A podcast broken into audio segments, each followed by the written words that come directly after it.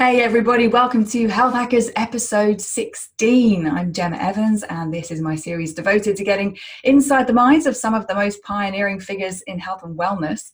My guest today is Dr. Steven Lin, functional dentist and author of The Dental Diet. Over the next 30 minutes, we're going to be discussing how you can achieve the healthiest, strongest, and best looking teeth, gums, and jaw for you and your children, according to Dr. Steven. And some of it might surprise you. Steven, hello. Hi, Gemma. So great to be talking on the other side of the world. Yeah, all the way in Australia, and I'm in London. Uh, Steven, firstly, I love it that your Twitter bio describes you as an interior designer for mouths. What a brilliant job description to have. But you're also known as a functional dentist. How would you explain what the functional bit means? Yeah, so somewhere um, early on in my career, I began to think about, you know, why dental diseases happen. And, you know, unfortunately, there's a, it's something that the healthcare um, profession, we, we do get a little bit stuck in this idea of treating disease instead of understanding why they happen in the first place. And dental diseases really are, for the most part, chronic, uh, where 90% of them are preventable. And that means that the processes are happening for a very long time. And so functional dentistry is about understanding those processes long before they become diseases and preventing them and trying to reverse the flow on effect that can uh, happen from when we see things happen in the mouth and how that relates to the rest of the body as well. Now, you talk a lot about the effect of lifestyle and evolutionary factors on our teeth that I've never heard any other dentist talk about. What was it that led you down this path rather than the more kind of conventional dentistry one? Yeah, it's really interesting because our jaws and teeth hold you know, most of the data we have on our human ancestors. What we find in the uh, archaeological records really are that um, you know jaws and teeth survive the longest in, uh, and that's what we dig up and, and that's what we study. We basically give our ancestors a dental exam, and so what I was really surprised to find was that uh, when you look at anthropology uh, studies and um, you know the, the history of our teeth is that dental diseases don't occur full stop.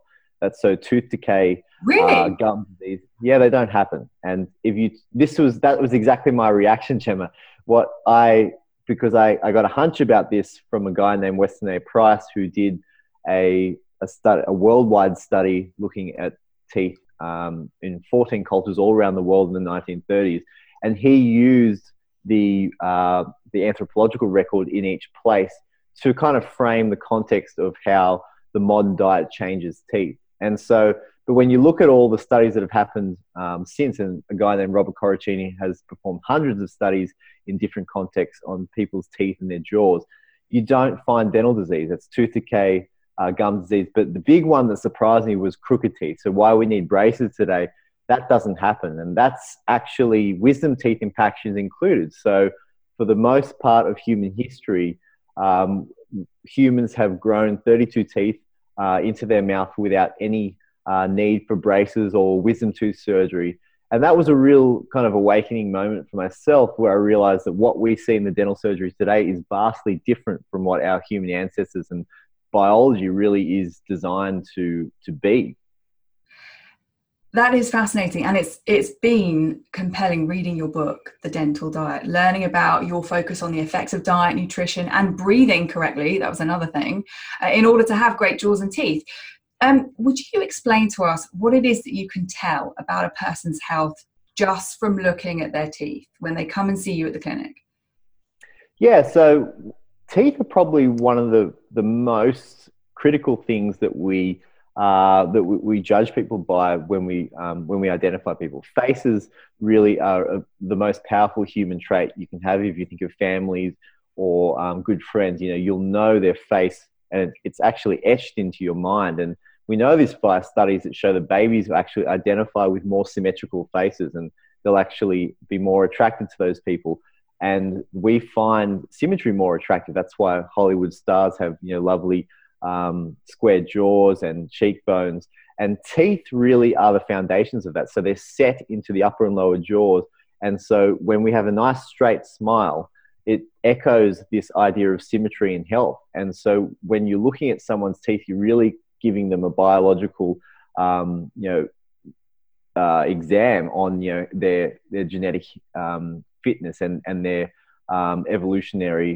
um, you know kind of history as to their health. And the real thing that really kind of sprung out to me that's something I didn't learn in dental school is that a straight smile and a wide jaw uh, not only equates to a nice, um, you know, nice teeth, but it also equates to a wide uh, airway. And so something that you alluded to just before the breathing is that when you have a straight smile and when you look at, into the anthropological studies, we see that the, the history of our airway has gotten much smaller. And that's when, so when kids have crooked teeth, the result on at the top of their airways that the na- nasal sinuses are actually cramped as well. And this is a big problem happening in society.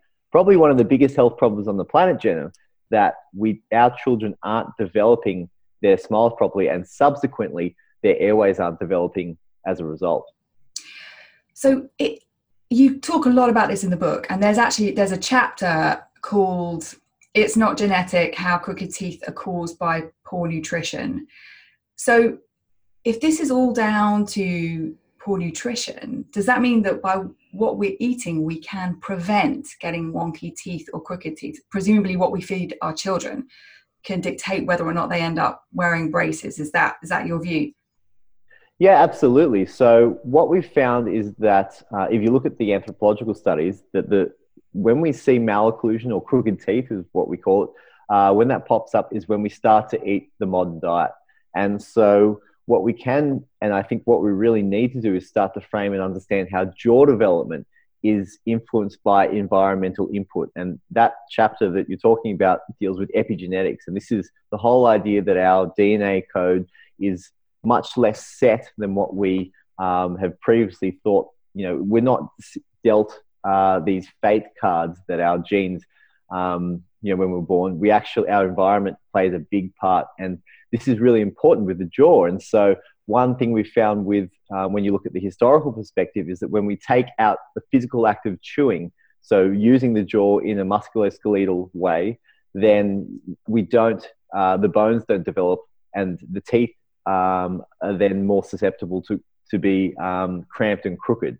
And so that's one factor that our jaws and teeth teach us about nutrition is that chewing is a factor that we need to do. And one other um, arm of evidence in this is breastfeeding. And so when a child is, um, a newborn is born, it uses its tongue to push a mother's nipple up to its palate. And that actually expands the palate out because it's soft like wax. And that physical force actually um, helps to grow that palate out and helps the child to uh, create a nasal posture where it will breathe through the nose and, and have a nice wide face. So that all starts off, and that goes right throughout life. All of these epigenetic messages feed into our jaw and jaws and teeth, and our and our dental arch is the result in the end. So is that what we want? We want to aim for a wide jaw. Is that a healthy, good jaw? Is that what one looks like? Absolutely. So one way to judge it, um, Gemma, is if you look uh, into the um, into the mirror and look at the palate. And so the roof of the mouth. The roof of the mouth, yeah, so exactly. So if you look into the mirror and at the roof of the mouth, uh, what we should see is a nice wide U-shaped palate. Now, what we see in children today is you'll see a high, very V-shaped palate, and it'll be very, um, you, you, know, you'll barely be able to touch it with a finger. And what that indicates is that uh, the maxilla bone, which is this this the upper jawbone here is thin and cramped in a way, and that w- that will result in an upper smile that's um, that's crooked. But as we said before, it also results in nasal sinuses that are crooked as well. So those kids can't breathe through their nose, and then that, that leads to um, to unfortunately uh, further um, deformation of the, the jaw, where we don't get this forward growth, we get this long face and crooked teeth as a result. So, do you think that crooked teeth, um, breathing difficulties later on are all caused by an underdeveloped jaw from childhood? And that is caused by modern living, processed food that we're not chewing enough? Is that what you mean? So, the, the chewing is one factor. So uh, the body is taking in many different messages to grow. So it's basically using all the resources that we give it. And chewing and physical force with breastfeeding and um, you know hearty fiber and um, gelatinous foods is one factor. Now, and the other factor that I think we really miss and that I really try to go into in my book are the fat soluble vitamins. And this is vitamin D, vitamin A, and another vitamin that we don't hear about very much, vitamin K2. And what these nutrients do is they actually direct calcium in the body, and calcium is crucial for building bones and for strong teeth as well.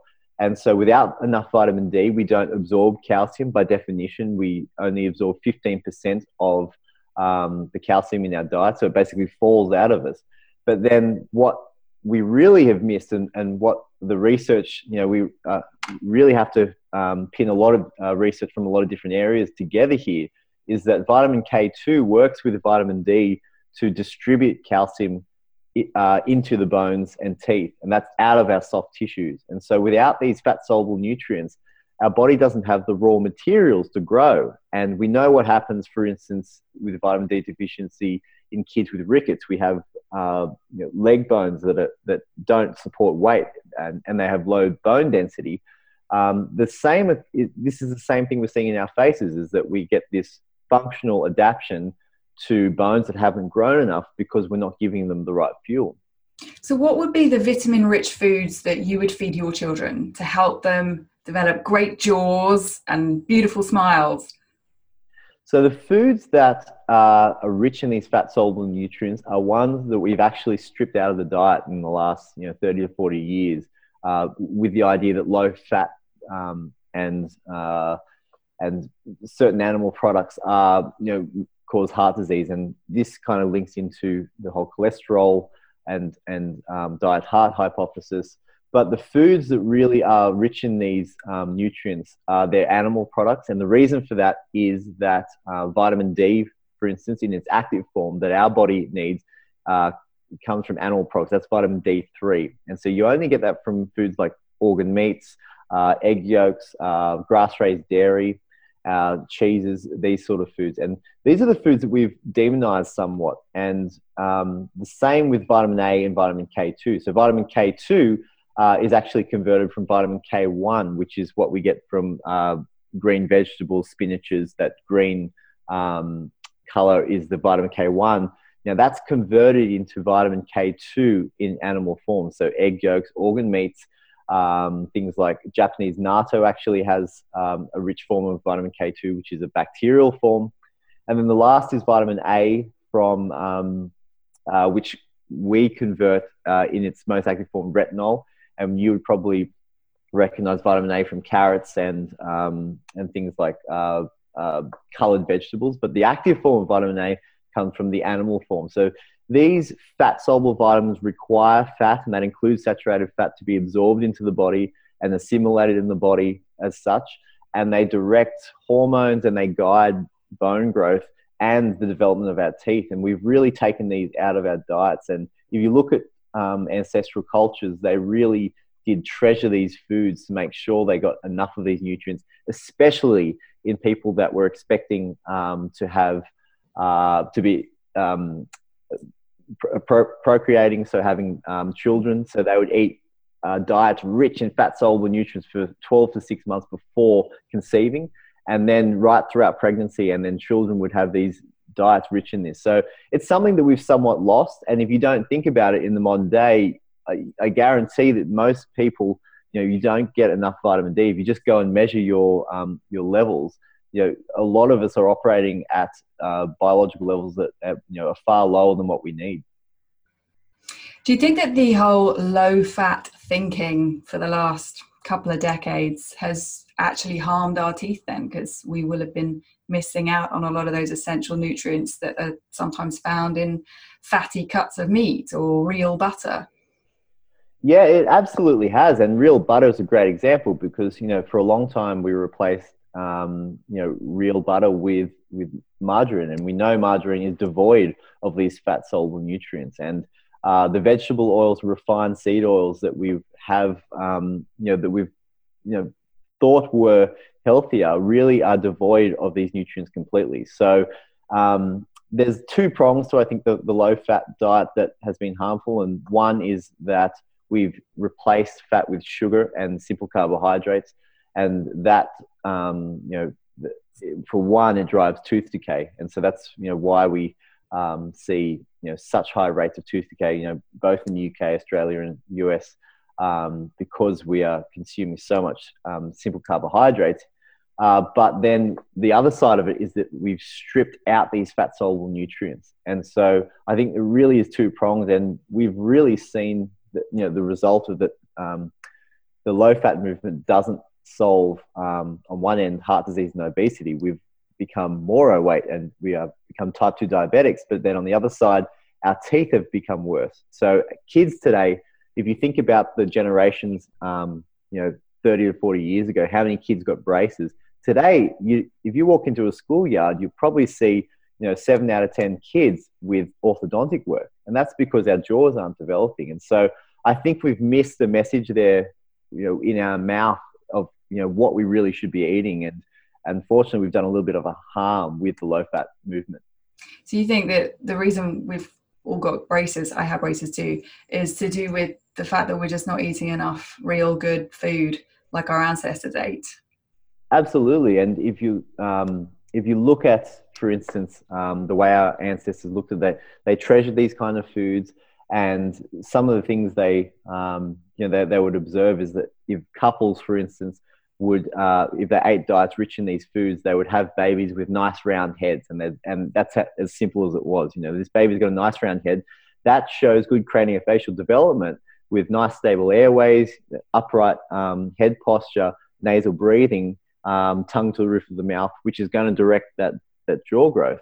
And then if they continue that diet throughout their childhood, then they're going to have straight teeth. And that's why people for, you know, millennia, they didn't have uh, wisdom teeth impactions. They didn't need braces uh, because they ate the right foods. This is so fascinating to me because I had a lot going on with my teeth as a kid maybe you could shed light on it because um, although I should say that now I'm very happy with my teeth and my dentist is thankfully pleased. But when I was younger and my adult teeth started to come through, two of them never appeared. They just never grew. Um, I think they're called the lateral incisors right next to the two front teeth. And no dentist was ever able to tell me or my parents, as far as I'm aware, why they didn't grow but it meant that I had this big gap between my two front teeth because there was all this extra room. And then to make matters worse, I sucked my thumb as a child. Then I had buck teeth with a gap. And eventually I had corrective braces, which were pretty painful. But even before that, I had like this temporary wire frame inside my mouth to bring the alignment back into position, which meant I couldn't speak during the day while I was wearing it. And then years later, you mentioned wisdom teeth. I had all four wisdom teeth removed. Uh, they were impacted. Now, from your functional dentistry point of view, was that all caused by me having an underdeveloped jaw? So, what um, the, the tooth? I can take it if it's a yes. Look, there are genetic factors for that that do predispose certain people to missing certain teeth, and you, you do have a very lovely smile. And modern orthodontics it has great um, uh, tools now to correct um, and that's that's the beauty of modern dentistry as well. We should definitely say that that we have excellent tools to correct things uh, and and deal with you know acute situations. Um, but we really understanding why that happened. So what um, what the studies show is that if there is a restriction on space in the in the dental arch, so in the in the jaw, so what happens is the tooth buds have to pop up in the in the um, in the jaw as a child is developing. If there is a restriction on space, there is pressure on that tooth bud to appear. And so, in certain people, if there's enough pressure, that tooth bud will never appear. So, that's one theory as to why that some teeth won't appear. And we see a lot now. It's, for instance, there's it's close to 20 to 25 percent of people just don't get i don't i didn't have lower wisdom teeth and it's likely because my lower the lower back end of my jaw we should really have another you know 15 to 20 percent of um, uh, jawbone here growing. And, and when that uh, we don't have that space, the tooth bud doesn't have the, the messages to form. So that's one pressure. So if, you, if, if it's a run on effect in development, the body just kind of says, well, there's not enough space and we keep going basically. Well, thank you. So, do you think it is that I just have an underdeveloped jaw then? And that's was it my early years poor nutrition? I thought I had quite good nutrition and I was breastfed, but maybe it was a genetic factor too. Well, this is this is it's it's genetic and epigenetic. So your the, the your mother's, for instance, levels of vitamin D. So in um, in the UK, you know, obviously it uh, not much sunshine. Yeah, very very little. You know, besides the last few weeks, there's very little sunshine, and so for instance, vitamin D levels in breast milk will be passed to a child. So what we see, I'm seeing a lot in the practice today, is that kids that um, you know potentially are um, you know deficient in these nutrients even when they are breastfed. And we, we actually, I think we're a long way where we should be in terms of the, the actual levels that we should have. So we probably think today that, um, you know, the amount of um, uh, vitamin D, for instance, there's studies that show that we're a long way below where we think actually what our body needs. Mm. And so the other factor is, is that um, kids, there's some studies in uh, Pennsylvania happening where the the newborn jaws are being shown to be underdeveloped compared to what generations before. So actually, kids were born with more forward set jaws um, than they are today. And if you look at newborns today, they do have the jaws that are very set back and the chi- the very the the chin that really no chin in a way. And we've yeah. kind of framed this as normal, but that's if you look at the anthropological studies, humans they had nice straight um, uh, chin in line with the rest of the face. So that, and that's been put down to breathing. So in um, uh, during pregnancy, sleep apnea is a big problem. So when you have a small jaw, you potentially de- deprive um, the fetus of oxygen. Um, because when you sleep, you, we have an increased rate of snoring, and so when and that can make the baby have a setback lower jaw if if you're well, not getting oxygen as, as the pregnant mother. Yeah, so it's likely it, that's what the, these studies are looking into. I mean, they're, they're not published yet, but it's the we know that, for instance, low oxygen um, environments. So if you, um, it, it, has an effect on the fetus. So it'll be a smaller fetus, and, and they'll have epigenetic uh, play-ons throughout their life. So the, and we know that sleep apnea is a big issue. And so what it's kind of saying is that small jaws breed small jaws. So we're, we're slowly, slowly going down a line where we were just so far anthropologically where yeah. we where we're designed to be. What, what, can we do about that? I've actually got a couple of viewer questions. Uh, one from Rich How can we change the shape of our jaw if we're unhappy with it now as an adult when we don't want to wear braces?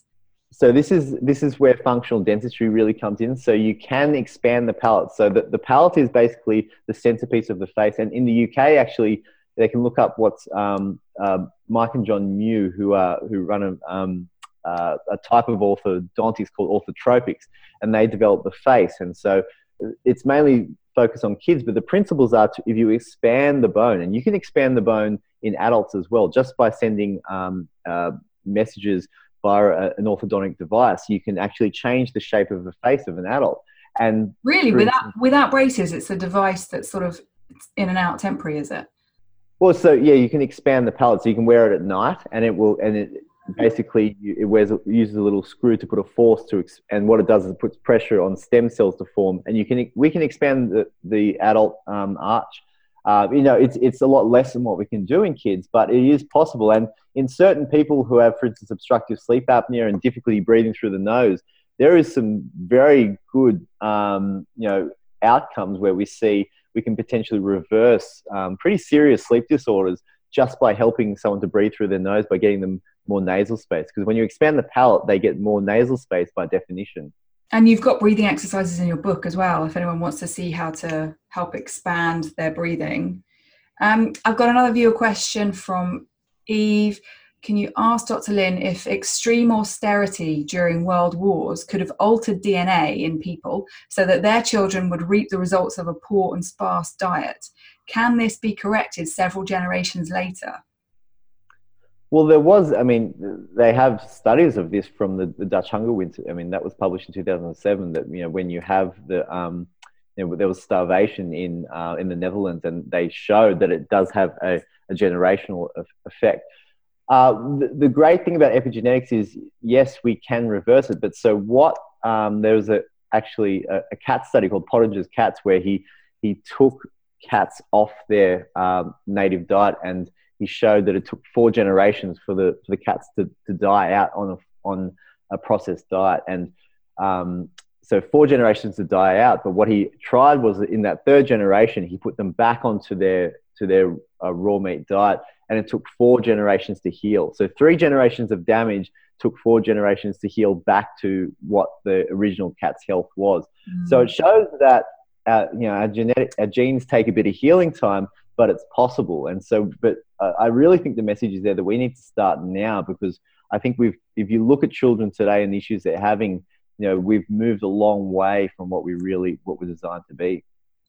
So your your best advice with the diet and nutrition now and how we can reverse the damage, what would that be?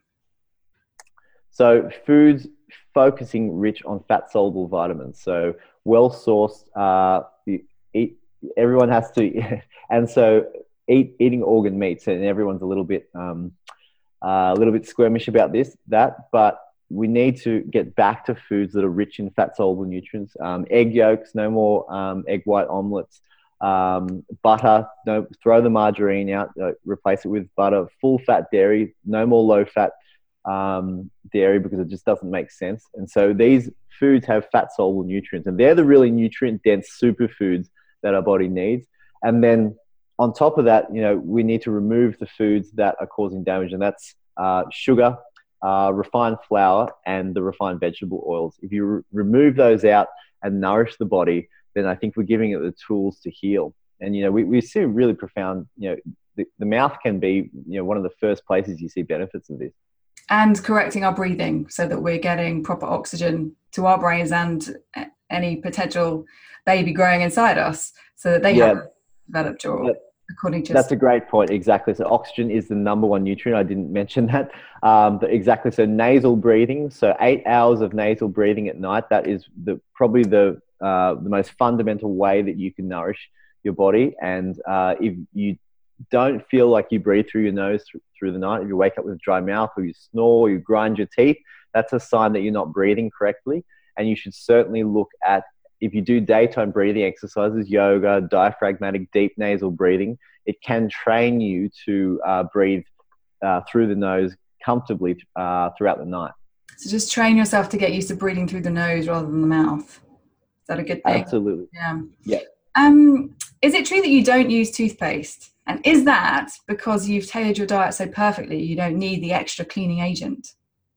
Well, the, the thing about toothpaste is that we we've only um, you know used toothpaste for a few decades. You know, it really is a bit of a marketing tool. I do use toothpaste. I don't use supermarket toothpaste, and the reason is that um, a lot of toothpaste is actually uh, based around being antibacterial, and one aspect of uh, dental disease is that we've really focused on killing harmful bacteria. But the, the human microbiome, we now know that we live alongside trillions of, of uh, beneficial probiotic bacteria, and that includes the mouth. So we have bacteria in the mouth that protect us against tooth decay and gum disease. And when we kill these bacteria, uh, we're actually sending a, a, much less biologically diverse population to our gut. And so there was a study that came out last year that showed that people that use alcoholic mouthwash every day increase their risk of type 2 diabetes, pre-diabetes. And so we know that the gut, uh, the, the gut microbiome profile of people with type 2 diabetes is less diverse. So that's showing us that when we, um, when we lose diversity in the mouth, we can translate that to the gut and that whole process can just translate through. Yeah, there's a lot about the gut microbiome in your book, which is really interesting because I've had guests on Health Hackers before where we've discussed the gut brain connection, and this is more about the kind of gut mouth connection. And I'm a big fan of fermented foods. I had one thing I was wondering the other day. I was drinking some kefir, uh, the fermented, uh, it's a fermented goat's milk drink, the one I was drinking.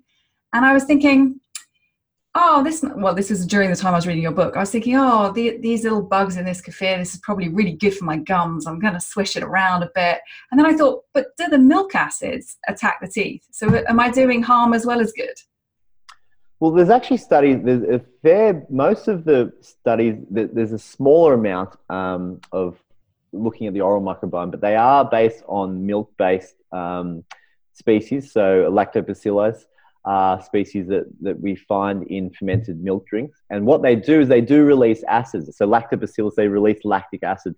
What that acid does is it inhibits harmful bugs. So what probiotic species do in the mouth is that they they actually stop the the um, the growth of the bugs that do cause disease. So the release of acid, you know, we've kind of seen it as always harmful, but the the overall pH of your mouth is a, is a balance between trillions of bugs. And so we should see that what's happening in a fermented drink, you know, for the most part is beneficial. You know, you can go overboard and cause acid erosion by having too much, you know, kombucha or um, too, too much acid profile in the mouth. But overall, we want those probiotic species and a, a diverse biological um, environment that protect us against disease causing bacteria. So um, you don't use supermarket toothpaste. Do you use like a natural non fluoride one? Yeah, I use. There's there's a couple that I use. Uh, there's one. Um, there's a, a coconut based one. Uh, some some of them use um, baking soda or activated charcoal every now and again. It's a little bit abrasive, but um, mm. it, it it's not bad for um, kind of absorbing um, certain things that cause a bit of tooth staining. But you know, the real thing about toothpaste is that you know it really is like you know taking a car with an engine problem to the car wash. Uh, you know, you're dealing with a very small um, aspect of uh, what's um, you know you, you, you don't you need to look under the bonnet if you've got an engine problem. Um, you know, not simply just you know wash wash the paint job. Um, I haven't used fluoride in my toothpaste for a couple of years. I'm not against using fluoride. I just prefer my non-fluoride paste. And uh, when I was at my dentist a couple of weeks ago, she she was nice about my teeth, and I said, "Oh, well, that's good to hear because I haven't used fluoride on my teeth for a long time, maybe a couple of years." And she was really shocked. She was like, "Not even in toothpaste." And I said, "No," um, which really surprised her because I guess she's been telling me for years at my dental practice to to keep using fluoride. But my teeth have been okay for a couple of years uh, using toothpaste that sounds quite similar to yours. So is it a lie that, or I mean, not an intentional lie, but is it is it an untruth that we have to use fluoride to have good teeth in the long term? Yeah, it's not true that, that we need fluoride to have good teeth because, uh, you know, for the most part of human history, we didn't have fluoride, or, or for the most, most of humans didn't. Um, but when you look biologically, what fluoride does, it acts on a very on the tooth enamel, so it's incorporated into tooth enamel to uh, increase its acid profile, uh, its resistance to acid. And um, when you look at what the tooth uh, actually has in in place to protect itself against decay, um, you have an immune cells inside the tooth. And that if you feed the, uh, your body the right thing, which are those fat soluble nutrients, because these are part of the osteoimmune cell, which is uh, manage your bones and teeth, then your body has an automated uh, immune reaction to uh, to the bacteria in your in your mouth. The other side of it is if you balance the oral microbiome. So if you have healthy bacteria, they also protect you. So you've got cells in your mouth that protect an immune reaction against tooth decay. You've got bacteria that should be protecting you. Fluoride is acting on a very small you know window between that that you know there are clinical applications of fluoride if we have rampant decay we can put it topically and, and that can help but in terms of using as the paramount um, you know approach to prevention it doesn't make a lot of sense we are just about up on time, but this is so interesting. I've just got to ask you a couple more questions. Um, from the book, there was something that really shocked me uh, the potential heart attack warning in our mouths that you talk about. Can you give us an outline about that? Yeah, so most people know that when they go to the dentist, you know, for your six monthly clean, you, you, they get the, um, the scaler out and they get behind that painful bit behind your front lower teeth. And most people know that you get that little bit of that plaque buildup behind your teeth. It's called dental calculus, and that's calcified dental plaque. And what happens with calcified dental plaque is that you, you get a, a plaque buildup on your teeth. Everyone does, but some people get a very thick calcified buildup, and that's what why, why you get it behind that front teeth is there, there's a salivary gland that spits out um, calcium rich saliva there. Now, the issue there is that the people, I see people that get very, very thick calcium uh, calculus build up on their teeth. And the reason is not that they're not cleaning, they'll actually clean their teeth quite well and they'll have good oral hygiene, but they still get this buildup. Whereas someone that doesn't clean their teeth will not get the buildup. And the difference is how their body uses calcium. And so the link goes back to that nutrient we talked about before, which is vitamin K2. And so what vitamin K2 does is it activates proteins that carry calcium in the body. And so if your body, um, if, if you have enough vitamin D and you have enough calcium in, in your diet, you will absorb calcium, but you won't be able to distribute it. You won't activate the K2 activated protein that carry it into bones and teeth, and it may calcify your plaque. But the other side of it is that a study in 2011 showed that women who um, who actually uh, take vitamin D supplements and calcium don't increase their bone density, but they increase their risk of heart attack. And the reason is that their their soft uh, their their cardiovascular system actually calcifies because they're getting these little bone spindles in their uh, in their arteries. And so the coronary calcium score is now becoming uh, one of the most accurate ways to measure cardiovascular risk, and it's the body's calcium management, which we can see on that buildup in your teeth. If you get calcium buildup in your teeth, we see it in kidney uh, people with kid, on um, kidney failure and dialysis, and that's because the, the body is not managing um, K2 and calcium. And so it should be, you should think of what happens in, in your, um, around your gums is also happening uh, in, in your arteries and vessels as well. Wow, that is fascinating. If anybody listening is taking medication or calcium as medication, don't quit it. Just talk to your doctor about it. We're not giving out any medical advice, but that is really, really fascinating to hear. Um, can I ask you a couple of quick questions? Do you floss? I do floss, yeah. So flossing, I find, is good for gingival health. Uh, there's a lot of plaque that gets built up between. I find it keeps gums healthy. Um, yeah, I, I, I floss daily. Is it true that we should, we definitely have to floss every every day, twice a day? So the studies that, that in 2014 in um, yeah everyone asked this question no one wants to floss. The dentists have been trying to get people to floss for years.